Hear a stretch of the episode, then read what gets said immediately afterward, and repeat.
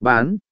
Kiểm tra chính sách trả hàng và bảo hành, đảm bảo bạn hiểu rõ chính sách trả hàng và bảo hành của sản phẩm trước khi mua. Điều này giúp bạn biết cách xử lý trong trường hợp sản phẩm có lỗi hoặc không đáp ứng yêu cầu của bạn. Bảo mật thông tin cá nhân. Trước khi cung cấp thông tin cá nhân hoặc thực hiện thanh toán, hãy duyệt kỹ chính sách bảo mật của TikTok Shop.